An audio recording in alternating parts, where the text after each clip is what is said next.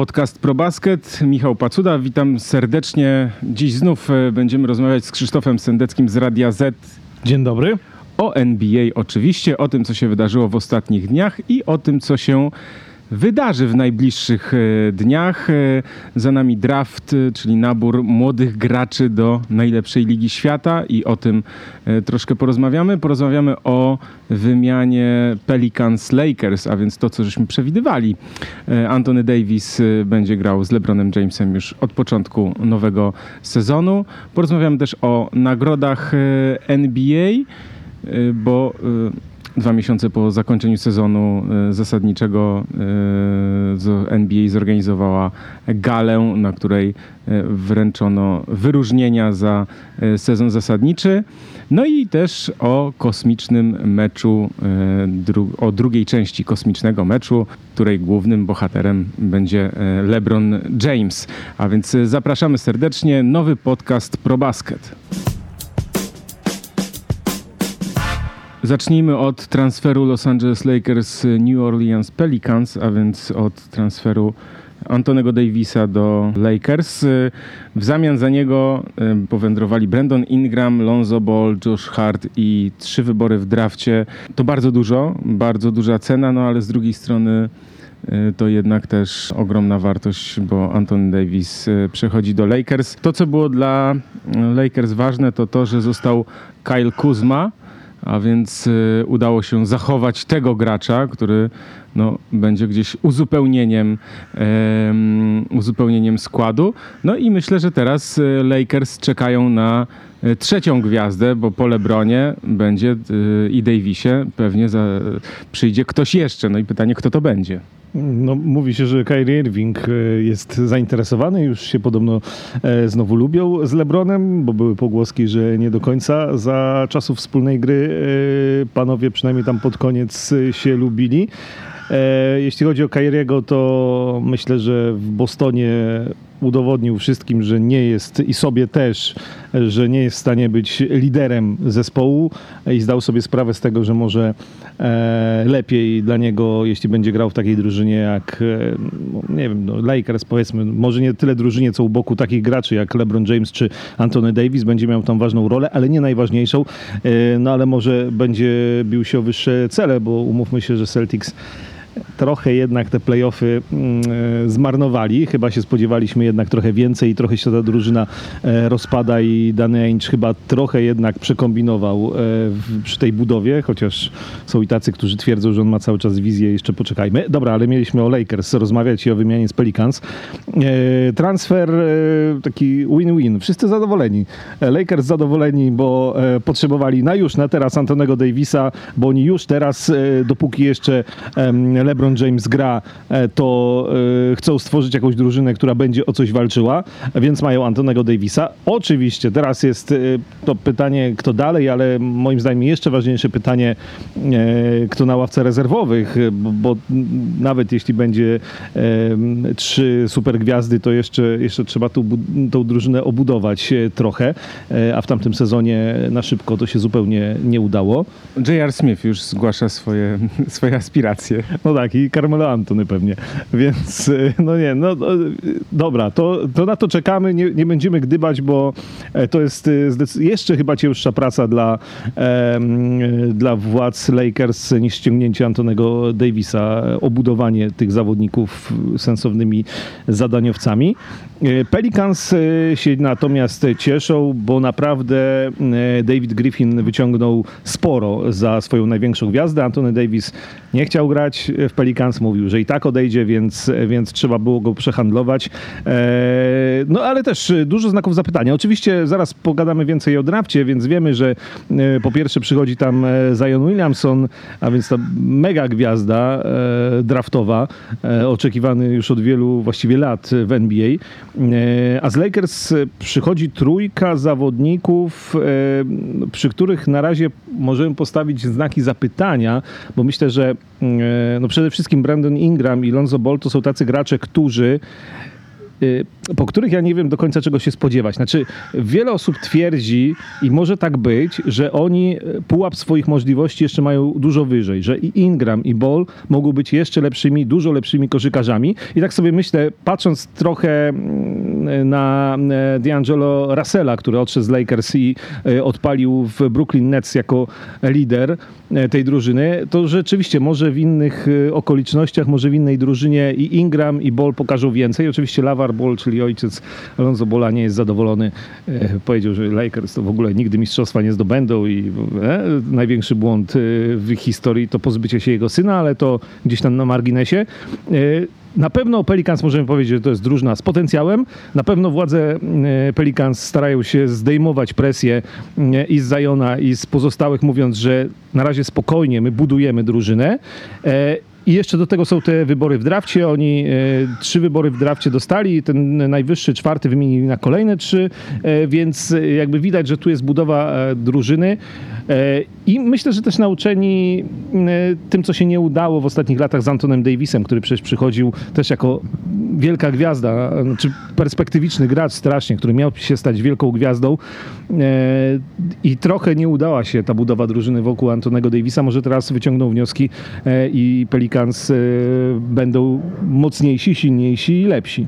No właśnie, bo w Pelicans tam poza Davisem to no, była krót, krótka ławka tak naprawdę. Tam on nie miał za bardzo wsparcia, bo to gracze, którzy naprawdę osiągali tam swoje szczyty możliwości. E, Idwan Moore to gracz, który mi się wydaje, że no, w innej drużynie no, no, trudno było mu się przebić w ogóle do, do rotacji, tak? a tutaj w pierwszej piątce występował. E, natomiast jeśli mówimy o Ingramie, Bolu i Harcie, no Hart jest chyba na, tak już jakby gotowy do, do gry i pokazał, że, że się nie boi mm, grania na, na tym wysokim poziomie, natomiast Lonzo Ball, ja mam wątpliwości co do jego e, kruchej y, budowy ciała i po prostu tego, że on nie wytrzymuje. On mi trochę przypomina Jeremiego Lina, znaczy bardziej lepszego Jeremiego Lina, to znaczy zawodnika, na którego był przez chwilę hype tak zwany, mówiąc ładnie po polsku, po czym tak naprawdę no, on nie jest w stanie sprostać tym ogromnym oczekiwaniom. Też ma problemy ze zdrowiem, w sensie z kontuzjami, dużo meczów opuszczonych. Natomiast Brandon Ingram, niektórzy twierdzą, że przypomina mm, Kevina Duranta. Rzeczywiście budowa ciała i trochę te ruchy są zbliżone.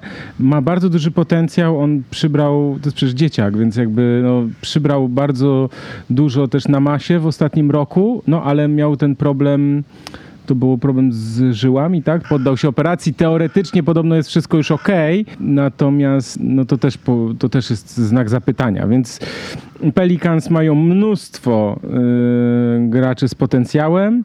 No a Lakers mają Antonego Davisa i są szczęśliwi. No i pamiętajmy też y, to, o czym już też wspominaliśmy przy poprzednim podcaście. Antony Davis też e, zdaje się ma plan taki, żeby jak już, Lake, jak już LeBron odejdzie, to on przyjął, te, przyjął tę drużynę i to Antony Davis był liderem Los Angeles Lakers, e, już pewnie trochę przebudowanej to takie plany na, na trochę do przodu, ale, ale cóż, no rzeczywiście, jeszcze raz to powiedzmy, transfer idealny dla wszystkich, wszyscy zadowoleni, szczęśliwi, a, a jak będzie, to zobaczymy w sezonie zasadniczym już niebawem, e, czy, czy Pelicans odpalą w tym młodym składzie, e, no i czy Lakers obudują LeBrona Jamesa i Antonego Davisa odpowiednimi koszykarzami i czy to będzie lepszy sezon, czy taki jak ten poprzedni, którego e, nikt e, w Los Angeles nie chce pamiętać. No właśnie, bo to teraz najważniejsze tak naprawdę, no, przypomnijmy sobie te drużyny, które były tak budowane, nazwijmy to z gwiazd, to pamiętajmy właśnie o zawodnikach, którzy odegrali tam kluczowe role. Zawsze zmiennicy odgrywają ważną rolę w w finałach, tak? W sensie zawsze jest gdzieś jeden mecz, który na przykład wygrywają zawodnicy, który których by się, którego byśmy się nie spodziewali, że są w stanie, że, że mogą to zrobić, tak? Chociażby w tym sezonie znakomita postawa Freda Van Vlieta z, z Toronto Raptors. Ja nawet pamiętam, nie wiem, Boston Celtics mieli Ediego House'a, w Miami Heat tym uzupełnieniem dla Wielkiej Trójki był Ray Allen, tak? Y, no, każda z drużyn gdzieś miała właśnie takich bardzo ważnych zawodników, dobrych, yy, którzy wznosili się na wyżyny swoich yy, możliwości w danym momencie. Natomiast te, też jest ważne, że tej ławki rezerwowych, tych zmienników w tym sezonie Golden State Warriors nie mieli i dlatego też ja trochę powtarzałem, że Warriors nie wygrają, nie wygrają, nie wygrają mistrzostwa w tym roku. Yy, bo miałem poczucie, że po prostu są, mają za krótką ławkę. Znaczy, że te cztery, granie po 40 minut Kerem, Durantem, yy, Thompsonem i Greenem po prostu ich yy, no, zajedzie, mówiąc kolokwialnie, i tak się też chyba niestety stało. Za nami też draft, czyli nabór młodych zawodników do najlepszej ligi świata.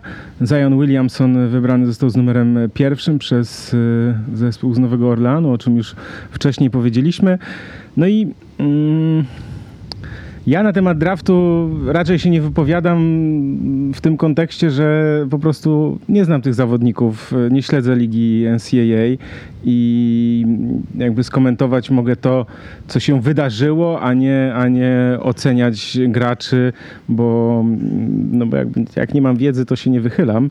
To, co jest ciekawego i to, o czym napisałem na, na ProBaskecie na temat Zajana Williamsona, to warto prześledzić jego karierę, jego parametry. On 6 lipca chyba, jeśli się nie mylę, skończy 19 lat, więc to jest w ogóle 19-latek, który ma 2 metry wzrostu i może jeszcze urosnąć. To jest najlepsza historia, bo on nadal może urosnąć. Co prawda przy tej wadze, przy 130 kg wagi, tak rozbudowanej sylwetce, w sensie, bo to jest taki, taki on wygląda jakby był kulturystą, który po prostu biega a o sprawności takiej jakby po prostu trenował sprinty, więc jakby no mm, to jest niesamowite. Dlatego ja uważam, że ma niesamowite warunki fizyczne, nie ze względu na wzrost, tylko jakby na całość. Natomiast yy, to jest bardzo ciekawe pytanie, na które wszyscy próbują sobie odpowiedzieć yy,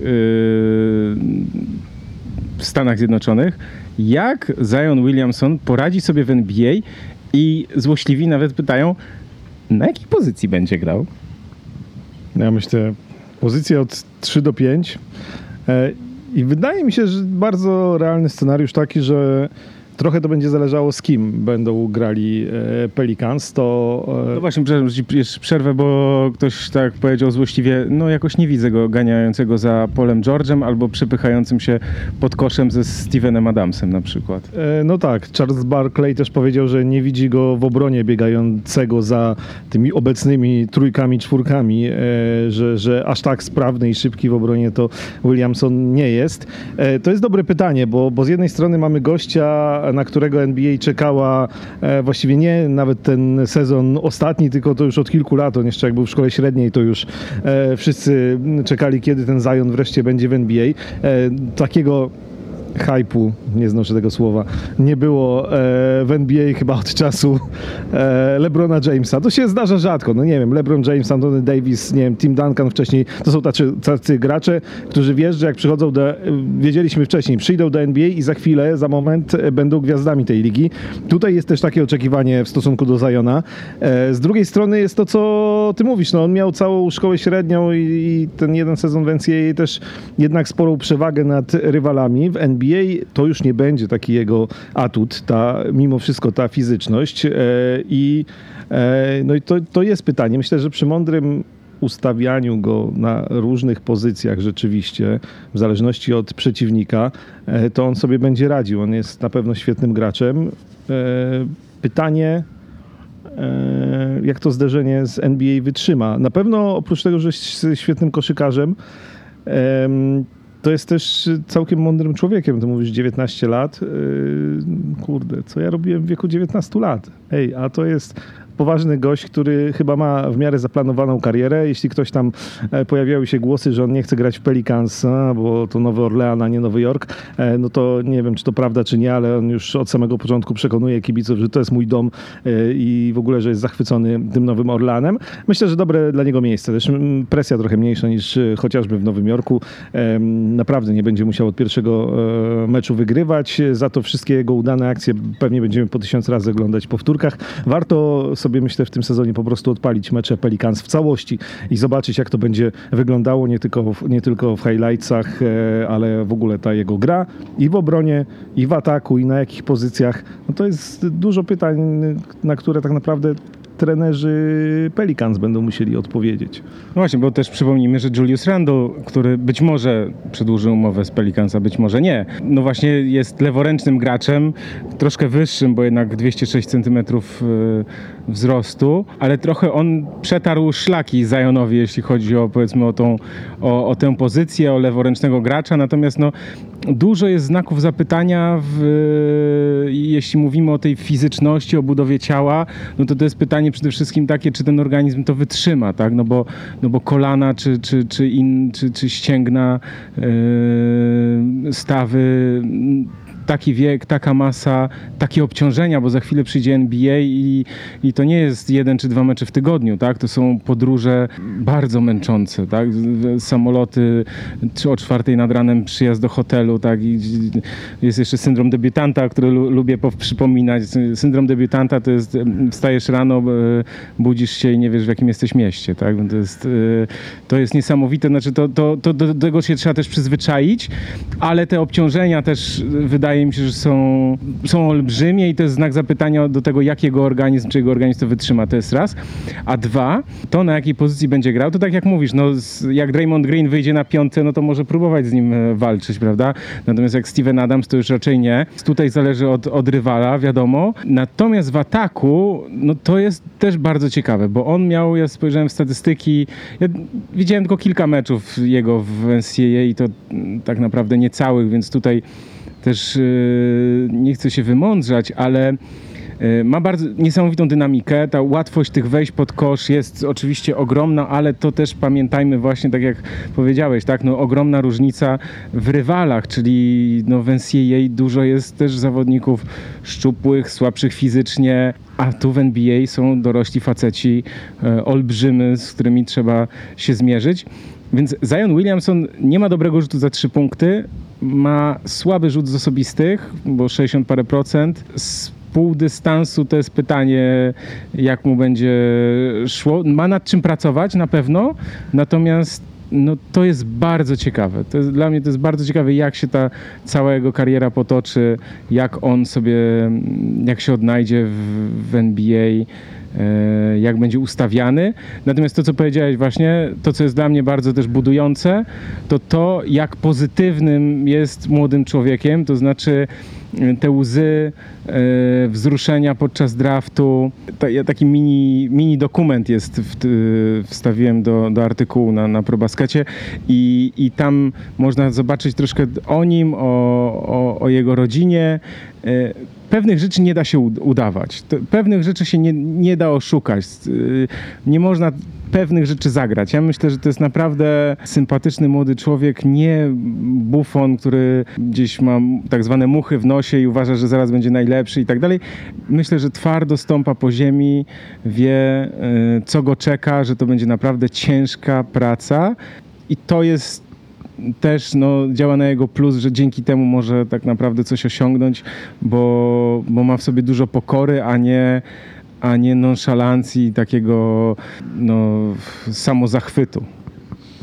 To się zgadza i myślę, że też patrząc na e, nawet tych legendarnych dziś koszykarzy, nie wiem, tam od Lebrona po Michaela Jordana, to gdzieś tam w historię to ten pierwszy sezon nie tylko ze względu na niego, na, na Zajona, na to, jak on sobie poradzi, tylko też na tą drużynę, która tak naprawdę będzie w budowie e, Pelicans, to, to jeśli oni awansują do playoff, to będzie moim zdaniem już sukces. To znaczy, że e, tam po prostu wszystko wypaliło tak, jak trzeba, e, ale trzeba się też przygotować na to, że ta drużyna do tych playoffów nie zagra, nie, nie awansuje i w playoffach nie zagra i to też jest bardzo realny scenariusz i wielu najlepszych pierwszoroczniaków odbiera zbierało tą nagrodę grając w drużynie, e, która w playoffach nie grała i przykład ostatni chociażby e, jest też e, taki, no Luka Doncic też przecież z Dallas nie awansował do playoffów, więc pierwszy rok na dużym spokoju, dla niego lepiej pod tym względem jakby mniejszej presji, że to jest Nowy Orlean, a nie Nowy Jork. A jak będzie, to, to tak naprawdę się przekonamy i zobaczymy. Ja myślę, bo że Pelicans nie awansują do... że bardzo prawdopodobne, że nie awansują. Ja, ja twierdzę, że nie awansują do, do playoffów w tym pierwszym sezonie, bo jednak na zachodzie jest za duży tłok. E, też jeśli chodzi o dominację, to też to poruszałem w tekście o Zajonie, zachęcam do przeczytania. E, na, na, w ostatnich no, 30 latach powiedzmy, e, ja napisałem, że tylko Shaquille O'Neal tak naprawdę dominował, był tak, tak tru, bardzo trudny, nazwijmy to, do zatrzymania i, i miał świetne statystyki, no to Shaq od początku, bo czym innym jest rzucanie 20 paru punktów, yy, ale nie wiem, słaba skuteczność, yy, dużo przegranych meczów i tak dalej, natomiast Shaq rzeczywiście no, miał ogromny, ogromny wpływ i ogromną moc wpływ na, na NBA.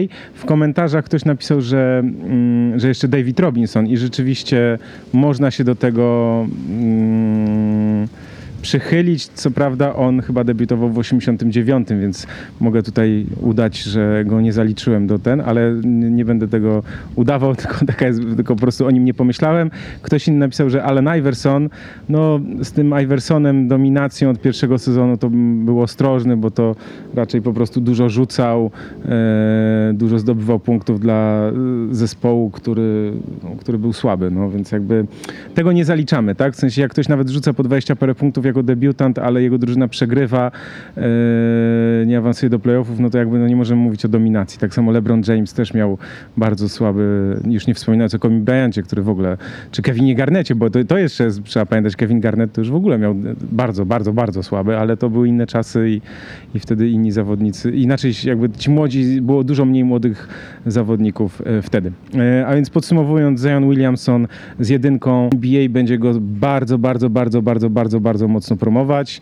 Będziemy pewnie widzieć jego same highlights, e, po czym się okaże, że on tak naprawdę miał 6 na 20 z gry, mm, e, a Pelicans przegrali, ale no taka jest NBA, też ją kochamy z, także za to, że umie promować, w sensie patrzeć, nazwijmy to pozytywnie tylko. Natomiast jeśli chodzi o pozostałych e, zawodników, no czas pokaże tak naprawdę, bo co, co, co, się wydarzy, w sensie wiemy, że e, Grizzlies oddali Mike'a Conleya, e, Jay Morant będzie teraz... E, Jamorant będzie no co, nowym rozgrywającym, tak? Memphis, Memphis, nowy rozdział e, otwierają. RJ Barrett w Nowym Jorku, e, no to też ma być zawodnik, który e, no, gdzieś ma za jakiś czas dopiero być gwiazdą NBA. Y, natomiast no, pamiętajmy, że z tymi wyborami w drafcie to było tak, że nie, jeden, nie jedna jedynka mm, nie osiągnęła nic i nie jedna piętnastka osiągnęła wiele, tak? bo chociażby jak Kawhi Leonard czy Steve Nash y, byli wybierani przecież y, MVP, więc MVP czy finałów, czy czy sezonu zasadniczego. E, czy jeszcze coś o drafcie chciałbyś dodać? Chciałbym jeszcze dodać, że ciekawy jest ten numer 4 e, draftu, czyli DeAndre Hunter, ze względu na to, że to był ten jeden z tej wymiany, e, wybór draftowy tej wymiany Lakers, Pelicans. Pelicans tą czwórkę wymienili na kolejne trzy niższe wybory w drafcie, oddali Atlancie. Atlanta to też jest drużyna, która buduje się od nowa wokół Younga.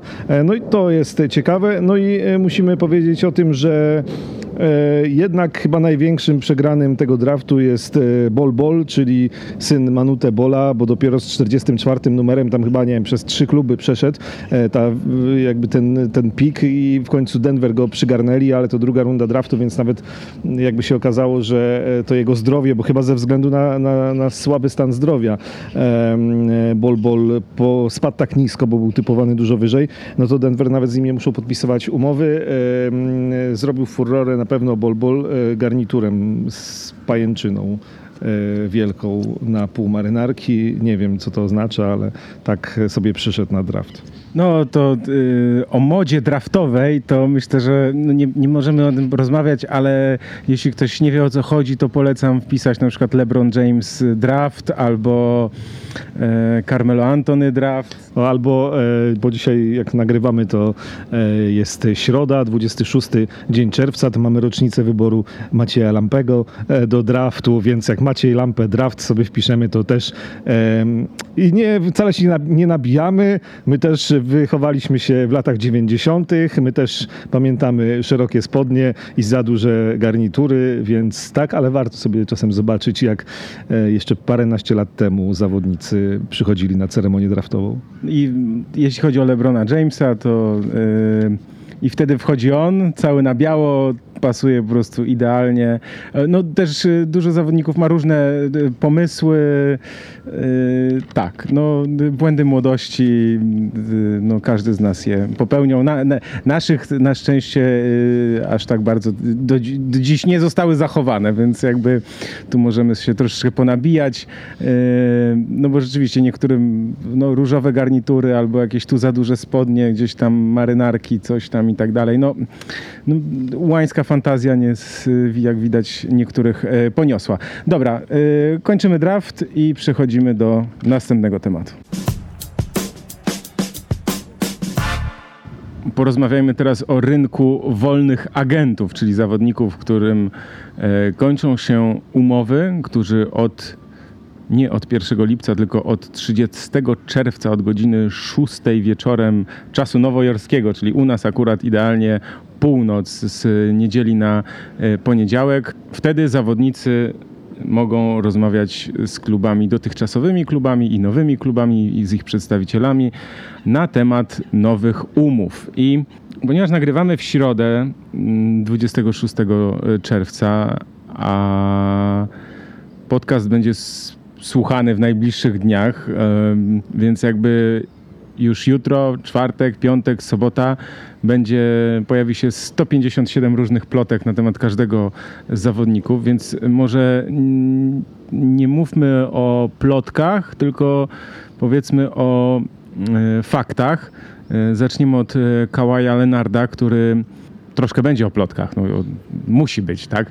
Ale yy, zdecydował się e, zrezygnować z tak zwanej opcji zawodnika, czyli tam około 20 milionów dolarów e, nie zarobi w następnym sezonie, wchodzi na rynek wolnych graczy i teraz tak, może podpisać umowę z Toronto Raptors, e, tak zwanego Maxa. Raptors mogą mu zaproponować blisko 190 milionów dolarów za 5 lat, to jest średnio 38 milionów dolarów za sezon inne kluby mogą mu zaoferować niewiele ponad 140 milionów, czyli tam wychodzi 35, 140 za 4 lata i to wychodzi średnio 35 milionów. Może też podpisać coś takiego jak Kevin Durant, czyli 1 plus 1 za mniej więcej 70 milionów. No i to jest y, to co, to, co jest niewiadomą, to to, czy Kawhi Leonard chce zostać w Toronto. Tego nikt nie wie on tam no, stał się wielką gwiazdą, pokochali go, robią wszystko, aby go zatrzymać. E, jest tak naprawdę liderem jedynej kanadyjskiej drużyny, więc jakby no, cała Kanada po prostu dopinguje Toronto Raptors w NBA. Minusem, czyli tym, co może sprawić, że Kawhi Leonard będzie chciał odejść, jest, to może zabrzmieć naprawdę idiotycznie, ale jest pogoda i fakt, że to nie są Stany Zjednoczone, tylko Kanada z jakimiś dziwnymi e, dolarami a nie Kalifornia, w której e, Kawhi Leonard ma dom i, i, mieszka. Natomiast to są, to są tak abstrakcyjne argumenty, że czasem trudno je zrozumieć tak naprawdę. Natomiast w przypadku Leonarda e, no, chyba wszystko jest możliwe. Wszystko jest możliwe. Zresztą o, tam musielibyśmy znowu przypominać z jednej strony te wszystkie akcje w Toronto z darmowym jedzeniem w restauracjach, darmowymi apartamentami i tak dalej. Z drugiej strony ostatnio znowu czytałem, że w Los Angeles, bo to tam jednak raczej Clippers, a nie Lakers, e, chcieliby go ściągnąć do siebie. E, rejestracje jakieś na samochodach, coś tam też akcje kibiców, żeby go ściągnąć.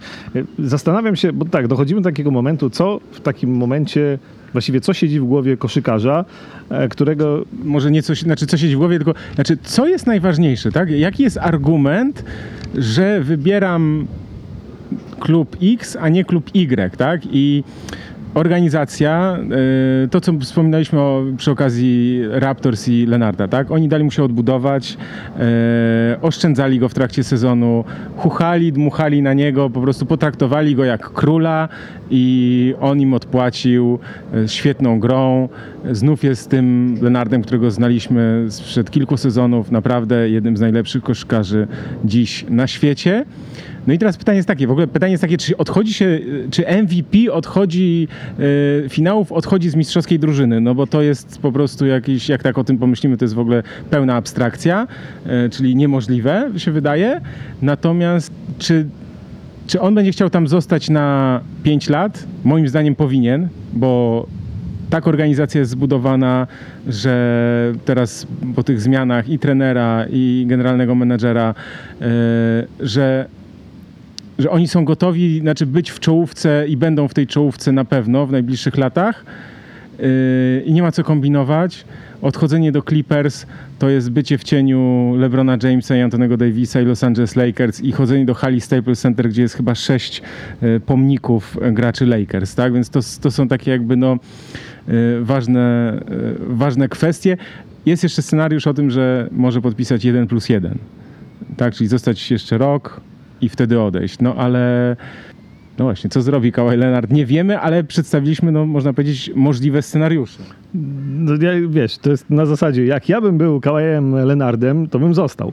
E, tylko wie, no bo to właśnie, to są mnóstwo tych scenariuszy, szczególnie te, o których mówimy abstrakcyjne, a tak do końca nie wiemy, one są powtarzane gdzieś tam w mediach, do końca nie wiemy, jakie mają znaczenie. Znaczy, jakie znaczenie e, tak naprawdę ma ten dom w Kalifornii, to, że Kawhi Leonard tam się wychował i tak dalej. Nie wiemy, czy dla niego tak naprawdę ma to, no jakieś ma znaczenie, ale e, czy pięć lat e, w, w Toronto, a reszta życia życia w Kalifornii e, może, może, może ma, może, może jest to znaczenie niewielkie, więc e, trochę dużo gdybania w tej chwili, szczególnie, że rzeczywiście jesteśmy w tej niekomfortowej sytuacji, że e, gdy ten podcast trafi do internetu, to już się coś okaże, albo się za chwilę okaże e, z Kawajem Lenardem, e, więc zostawmy to tak, że jak ja bym był, albo jak ty byś był Kawajem Lenardem, to byśmy zostali w Kanadzie i próbowali walczyć o kolejne mistrzostwa i zostali chłopakiem z Kalifornii, którego kocha cała Kanada, a jak zrobi Kawhi Leonard, no to się przekonamy. Mm, bo jednak w Clippers fajnie, fajnie, pogoda, dom i tak dalej, ale to jednak trochę budowanie wszystkiego od nowa, może nie od podstaw jak w Lakers, ale, ale jednak e, dużo więcej niewiadomych z tego sportowego punktu widzenia. Tak, to prawda. E, jeśli chodzi o Kevina Duranta, bo on gdzieś pewnie na tej liście jest jako numer dwa, e, no to pewnie jak tego słuchacie, to już wiadomo, czy zdecydował się wykorzystać tak zwaną opcję zawodnika, czyli automatycznego, nazwijmy to, przedłużenia kontraktu o jeszcze jeden sezon, czy wejdzie, czy wejdzie na rynek e, wolnych graczy i może podpisać wtedy z drużynami, tak jak Kawhi Leonard umowy maksymalne. Natomiast y, no wiemy, że on straci jeden sezon z powodu kontuzji Achillesa, zerwania ścięgna Achillesa. Y, do końca nie wiadomo w jakiej będzie formie później. Myślę, że będzie w bardzo wysokiej formie, ale może nie być już w tej e, najwyższej, jakiej był przed kontuzją. Scenariusze też w przypadku Duranta powtarzane przez amerykańskich dziennikarzy E, przez analityków, przez zawodników, przez ekspertów są takie, że e, Kevin Durant e, może podpisać, że Warriors mogą zaproponować mu maksymalną umowę, a potem go na przykład wymienić na jego zasadach, co jest trochę abstrakcyjne może na przykład skorzystać z opcji właśnie przedłużenia tej umowy, czyli tej player option, e, czyli zostania w Warriors na jeszcze jeden sezon, zgarnięcia 30 milionów dolarów i, i, i za rok zostania wolnym agentem. Ja myślę, że Kevin Durant jest równie dużą zagadką jak, jak Kawhi Leonard, aczkolwiek Kendrick Perkins, który jest przyjacielem Duranta, twierdzi, że e, Kevin Durant przenosi się na wschód, że będą to Brooklyn Nets, a nie Nowy Jork, że, Nowy, że Brooklyn Nets mają du, bardzo duże szanse i tak się mówi o takim pakiecie Brooklyn, w Brooklyn Nets. E, Kevin Durant i Kyrie Irving. Także tych plotek jest mnóstwo i tych plotek będzie się pojawiać w najbliższych dniach jeszcze więcej. No tak, e, ale Brooklyn Nets się w wielu tych plotkach pojawiają. E, oni by mogli 164 miliony zapłacić Durantowi, trochę mniej niż Golden State Warriors i budować właśnie kolejną mocną drużynę. Tam się też mówi o tym, że może no, lider w poprzednim sezonie Brooklynu, czyli D'Angelo Russell zostanie jakoś tam wymieniony, zwolniony, cokolwiek, bo, bo chcą mieć jeszcze większe gwiazdy u siebie. DeAndre Jordan podobno e, jest w stanie grać za e, małe pieniądze z wielkimi gwiazdami na Brooklynie, więc to jest na pewno taka drużyna, która gdzieś tam będzie kusić wolnych agentów. Albo Los Angeles Lakers go skuszą do powrotu do Los Angeles, tylko że teraz nie do Clippers, tylko do Lakers. To też bym brał pod uwagę. Może tak być. Z drużyn, które gdzieś tam najczęściej się pojawiają. Ja jestem ciekaw, co się w Houston wydarzy, bo tam różne są wersje tego, jak duży i czy jest i właśnie jak duży jest konflikt między Chrisem Paulem a Jamesem Hardenem. Ostatnio czytałem jednak wersję, że Chris Paul chce zostać, a już było, że już obaj ze sobą nie mogą wytrzymać, więc e, ciekaw jestem. E, bo... Znaczy Chris Paul to powiedział, że, że on nic takiego nie mówił i, i że on chce zostać i tak dalej. Tylko, że Chris Paul jest no, jednym z większych cwaniaków w NBA, no i wie co mówić, że tak to powiem, na zewnątrz, a co mówić do wewnątrz, tak? Więc jakby tu byłbym ostrożny. Tak, no ja jakby nigdy nie byłem wielkim fanem Chrisa Pola, chociaż wiem, że Amerykanie go uwielbiają i przez wielu jest uznawany za w ogóle najlepszego rozgrywającego tej ligi. E, teraz to już myślę, że no już nie, nie w tym momencie, bo tam i po kontuzjach i tak dalej, to, to, już, to już nie. E, teraz ma raczej duży kontrakt i będzie trochę problem, żeby go wymienić. Ale jestem ciekaw w ogóle Houston, bo też się mówi o tym, że Jimmy'ego Butlera chcą ściągnąć, więc to też dużo gdybania tutaj w tym momencie. Dużo gdybania, ale to, co możemy powiedzieć na pewno o Houston, że to jest zespół, który bardzo lubi mieszać i kombinować, zmieniać, jakby nie boi się zmian, tak? Znaczy ja bym się nie zdziwił, bo skoro już takie plotki zaraz po zakończonych playoffach yy, przez Rackets się pojawiły, tak? Że będzie, będą zmiany w składzie i tak dalej, tam i generalny menadżer wiemy, że lubi tam i te kwestie statystyczne i, i patrzy na to troszkę inaczej niż e, pozostali menedżerowie, więc jakby nie zdziwiłbym się, gdyby Houston no, odpalili bombę tak zwaną, czyli że coś by się tam e, dużego wydarzyło. No tak, szczególnie, że E, jednak znowu przegrali e, z Golden State Warriors e, te poprzednie playoffy, znowu nie awansowali do finału, więc może coś warto pozmieniać. Tak wymieniając te drużyny, w których coś się może zadziać, to myślę, że jeszcze Boston, o którym już trochę wspomnieliśmy a propos Kariego. Kariego? Kariego? Kariego Kariego Kyrie Irving po prostu bardzo dobry zawodnik. Tak jest, e, dobrze. No to Kyrie e, z Bostonu e, zdaje się odchodzi. Al Horford e, też e, przerwał rozmowy z Celtics. E, no i to już po raz drugi padnie, bo też na początku już o tym wspominaliśmy. Boston Celtics myślę, że będą bardzo przebudowywać drużynę przed nowymi sezonami. Jestem ciekaw, co Danny Ainge tym razem wymyśli i co nam zaproponuje. No bo też oni w playoffach zawiedli, jakby nie było. Tak, i jeśli mm, patrzymy na listy zawodników, wiadomo, że Irving, y, Durant, y, Leonard to jest jakby no, ta czołówka, tak? Jimmy Butler i jakby to ich decyzje, w pierwszej kolejności ich decyzje znaczy ich, ich decyzje jako pierwsze, przepraszam, może tak zabrzmi lepiej, wpłyną na decyzje pozostałych klubów oraz pozostałych zawodników, bo pamiętajmy, że jeszcze tacy gracze jak Kemba Walker, czy już wspominany D'Angelo Russell, czy Tobias Harris, albo nie wiem, Kristaps Porzingis, którego chyba Dallas Mavericks chcą zatrzymać z maksymalną umową, ale że ci gracze naprawdę nieźli, tak? Nikola Wucewicz, kurczę, zawodnik naprawdę, no, który na, na 20 punktów, 12 zbiórek, no, yy, że mnie bardzo ciekawi, gdzie oni trafią, tak? Bo ta pierwsza trójka czy czwórka tych największych gwiazd, no oni coś e, zrobią, podejmą decyzję, natomiast potem będzie bardzo ciekawie też właśnie ci gracze, którzy są powiedzmy no nie w tej pierwszej piątce, tylko e, powiedzmy w tej, jak na kolejni na tej liście, tak? Więc jakby też ciekawe, co zrobi Nowy Jork, tak? No bo e, wszyscy mówią, że Nowy Jork ma po prostu możliwość podpisania dwóch e, maksymalnych e, umów, e, natomiast no, można też powiedzieć, złośliwi mówią, że kto o zdrowych zmysłach pójdzie grać do Nowego Jorku, e, gdzie rządzi e, obecny właściciel, który trochę jakby nie ma pojęcia o tym, co, co robi i robi to po swojemu. I Nowy Jork od 20 lat po prostu jest w głębokiej zapaści, y, może tak to nazwijmy. Y, I pytanie, czy na przykład Nowy Jork nie skończy,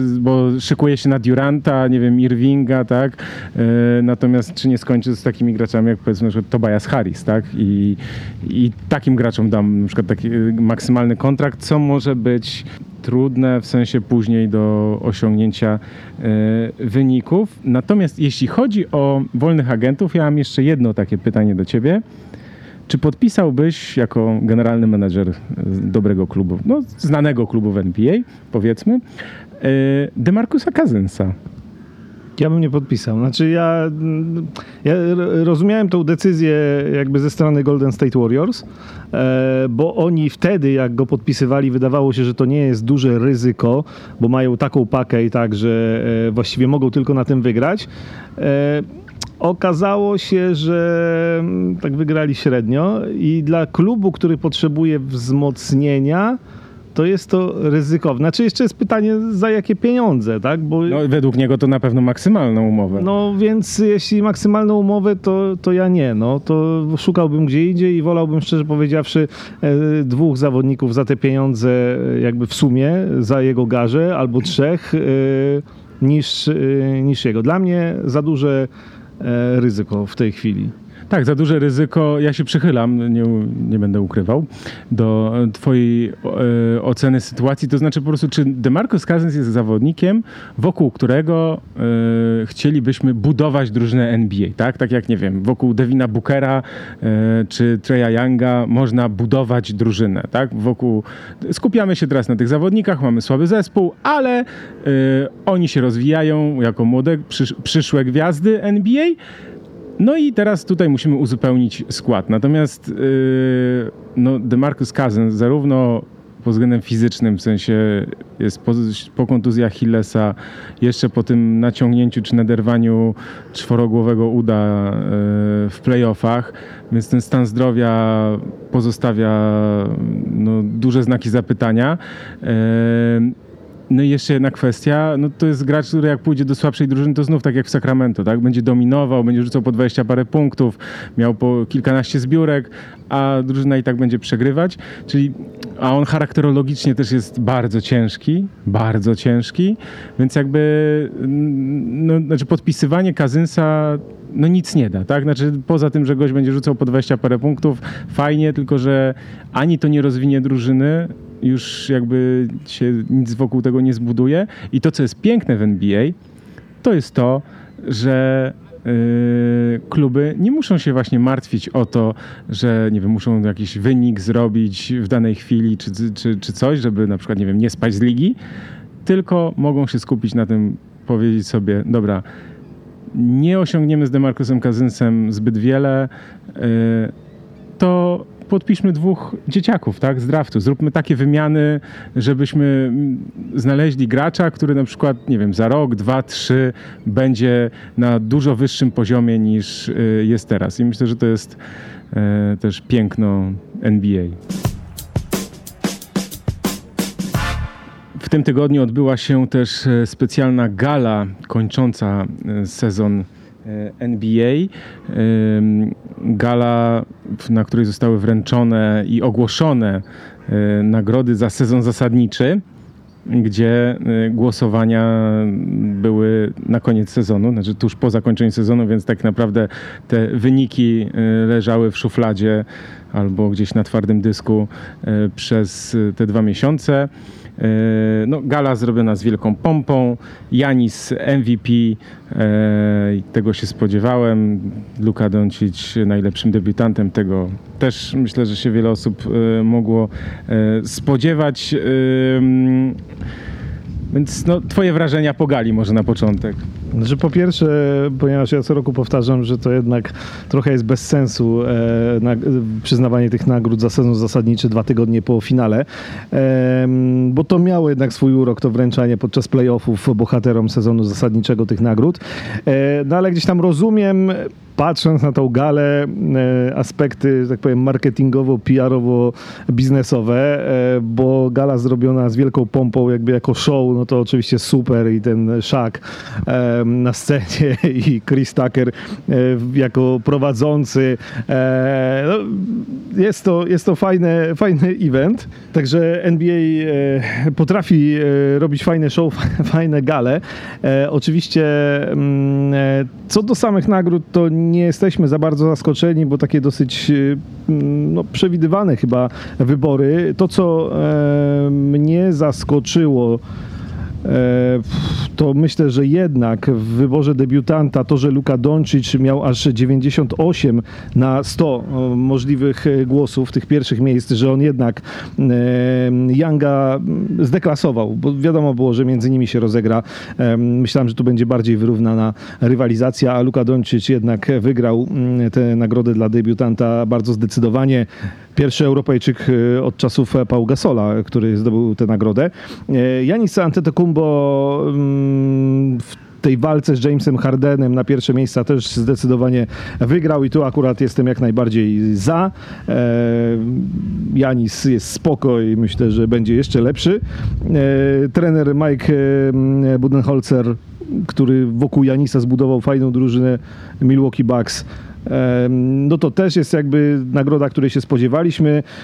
Rezerwowy Lou Williams, właściwie już etatowo zdobywający tę nagrodę, jeśli chodzi o najlepiej broniącego, to ja mam to tak strasznie bezpieczny wybór e, Rudy Gobert, bo oczywiście on jest świetnym obrońcą, ma długie ręce, świetnie przewiduje to, co robią rywale i znakomicie gra w obronie, ale ja jakoś zawsze e, bardziej się cieszę, jak tak, tą nagrodę dla najlepszego, e, najlepiej broniącego zawodnika wygrywa ktoś w stylu na przykład Janisa albo Pola Georgia i są zawodnicy tacy mniej mm,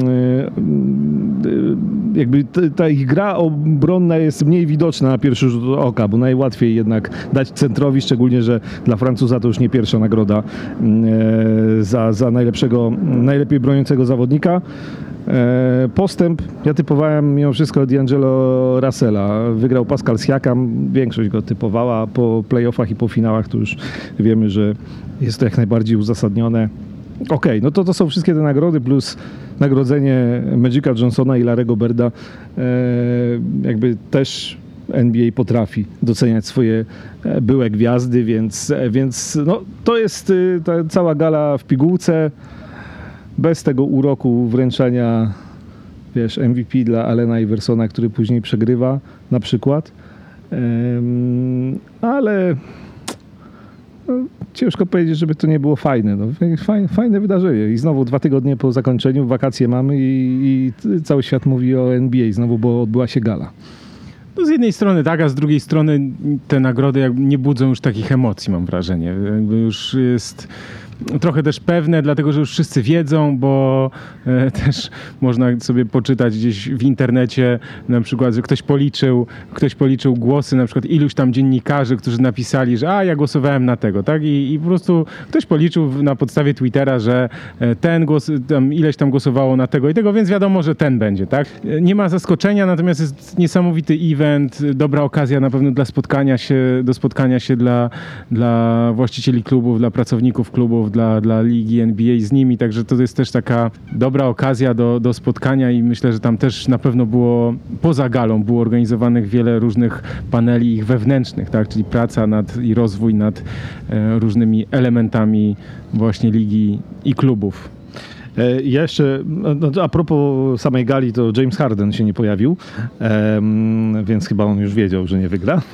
Ale e, na jeszcze jedną rzecz chciałem zwrócić uwagę a propos tych nagród. E, jeśli chodzi o same te nagrody dla zawodników, e, pięć statuetek, cztery z nich zdobyli zawodnicy spoza Stanów Zjednoczonych. E, I to jest też moim zdaniem ciekawe, bo jak dodamy do tego jeszcze kanadyjską drużynę w roli mistrza, to, to wychodzi, że tak międzynarodowo to jeszcze e, nigdy w NBA nie było i rzeczywiście tutaj e, te nagrody mm, Grek, Słoweniec, Francuz, Kameruńczyk zdobyli. E, Więc e, ta reszta świata całkiem nieźle się ma w NBA, nie tylko z każdym rokiem powiększa się liczba graczy spoza granic Stanów Zjednoczonych, ale też odgrywają ważne role e, zawodnicy czy z Europy, czy, czy, czy gdzieś tam z innych krajów świata. Ale jest to zasługa NBA, nie da się ukryć, i rozwoju, jaki przeszła ta liga przez ostatnie 30 lat i to dzięki NBA no, koszykówka jest drugim najpopularniejszym sportem na świecie po piłce nożnej, myślę, więc jakby e, no ale to jest też świetna historia, tak? Znaczy to, co właśnie powiedziałeś, że, że gracze spoza Stanów Zjednoczonych wchodzą do ligi NBA i odgrywają tam bardzo ważne role. Na koniec porozmawiajmy o Space Jam 2, czyli o kosmicznym meczu e, drugiej części. W pierwszej części pamiętamy, no, znaczy my pamiętamy e, Michaela Jordana. No i właśnie, co tam się dzieje, powiedz Krzysiek, co tam w tym kosmicznym meczu numer dwa się wydarzy? E, To jest ten dział tak zwane Michałki na koniec. e, Ale to Micha- jak Michałki, to ja powinienem mówić. No dobra, to ja powiem Michałki. Słuchaj, Kosmiczny Mecz 2. tak, no jak pamiętamy, to w pierwszej, nie wiemy o czym jest dwójka, jeszcze scenariusza nie ma. E, Znaczy może jest, ale my go nie znamy. Za to w jedynce Michael Jordan pomagał królikowi Bucksowi i pozostałym animkom w meczu koszykówki przeciwko mm, tym złym kosmitom, którzy ukradli talenty koszykarzom. E, No i było długo, był długo znak zapytania, kto w dwójce tych, te role, że tak powiem, drugoplanowe albo epizodyczne e, pozostałych koszykarzy zagra.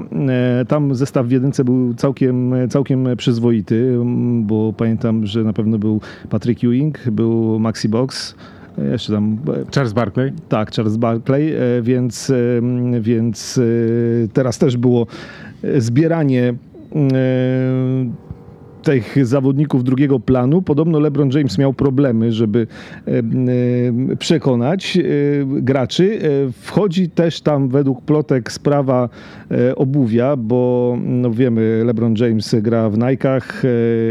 Trochę jest to biznes firmy Nike. No i na przykład James Harden który gra w innych butach, albo Steph Curry, który gra w jeszcze innych butach, też tam niekoniecznie chcieli e, w tych rolach drugoplanowych grać. Ostatecznie jest Damian Lillard, jest Antony Davis, proszę bardzo, Cóż za zaskoczenie. no więc przeprowadził się do em, Los Angeles i od razu zagra sobie w filmie. Jest Clay Thompson. Em, są też koszykarki, bo jest Diana Taurasi, czyli chyba najsłynniejsza koszykarka w historii, w historii żeńskiej koszykówki. Są siostry Ogwumike. E, No, a z tego co wiedzieliśmy już wcześniej, to Soniqua Martin Green zagra żonę LeBrona Jamesa e, w tymże filmie. Królik Bucks też ma być. E, No i tyle na razie wiemy, a i chyba już Zaraz, bo 20 czerwca miały ruszyć zdjęcia, więc chyba już ruszyły zdjęcia do kosmicznego meczu. Ua. A premiera jest, będzie? Nie, premiera to jest chyba 2020 dopiero, więc jeszcze trochę na to musimy poczekać. Ale y, wakacje. E, Pewnie wakacje. e, Jedynka była mega hitem. Już taki film, o którym dzisiaj mówimy, że e, kultowy. Em, Oglądałem nie wiem ile razy, ale dużo. I już też jak byłem dorosły i z dziećmi i w ogóle, więc e, myślę, że dwójka. Mam nadzieję, że będzie dobra. E, Wiem, że LeBron James talent aktorski nawet nie dodając, że jak na koszykarza, to ma całkiem przyzwoity, więc jest szansa, że coś nam z tego wyjdzie, bo, e, bo myślę, że jednak e, grę Michaela Jordana można, myślę, w miarę łatwo przebić. No, to, to tak się umówmy. E, I jeszcze dodajmy, bo sprawdzam 21 jednak rok, 16 lipca 2021, więc nie rok, a dwa lata musimy poczekać na premierę filmu. E, I ja jeszcze czekam na jakieś niespodzianki ekstra, bo tak sobie pamiętam, teraz zacząłem wspominać tą jedynkę. Ha, to jeszcze była świetna ścieżka dźwiękowa swoją drogą, ale też takie kwiatki jak na przykład e, Larry Bird, który tam się też e, pojawił ze słynnym tekstem, już tłumacząc go na polski. Larry Bird nie jest biały, on jest przezroczysty, więc e, mam nadzieję, że tam jakieś były gwiazdy NBA w takich rolach się pojawią epizodycznych, fajnych i ja sobie dużo obiecuję po tym filmie. Czekam i na pewno będę w kinie w lipcu 2021 na bank. To jeszcze dwa lata. Ja nie wiem, gdzie ja będę w lipcu 2021. Mój popcorn. To, tak, e, okej. Okay. Na tym kończymy e, podcast ProBasket. Ostatni w czerwcu e, to na pewno, a kolejny już e, na początku lipca.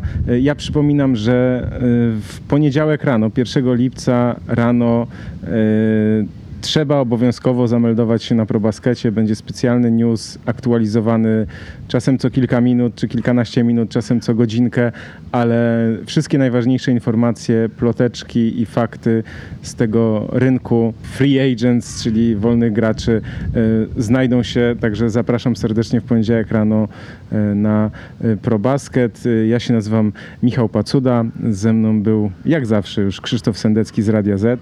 Dziękuję bardzo. Dziękujemy e, za uwagę i polecamy się już w, najbliższej, e, w najbliższym czasie. Będzie kolejny podcast, także również na niego zapraszamy. Do zobaczenia, do usłyszenia.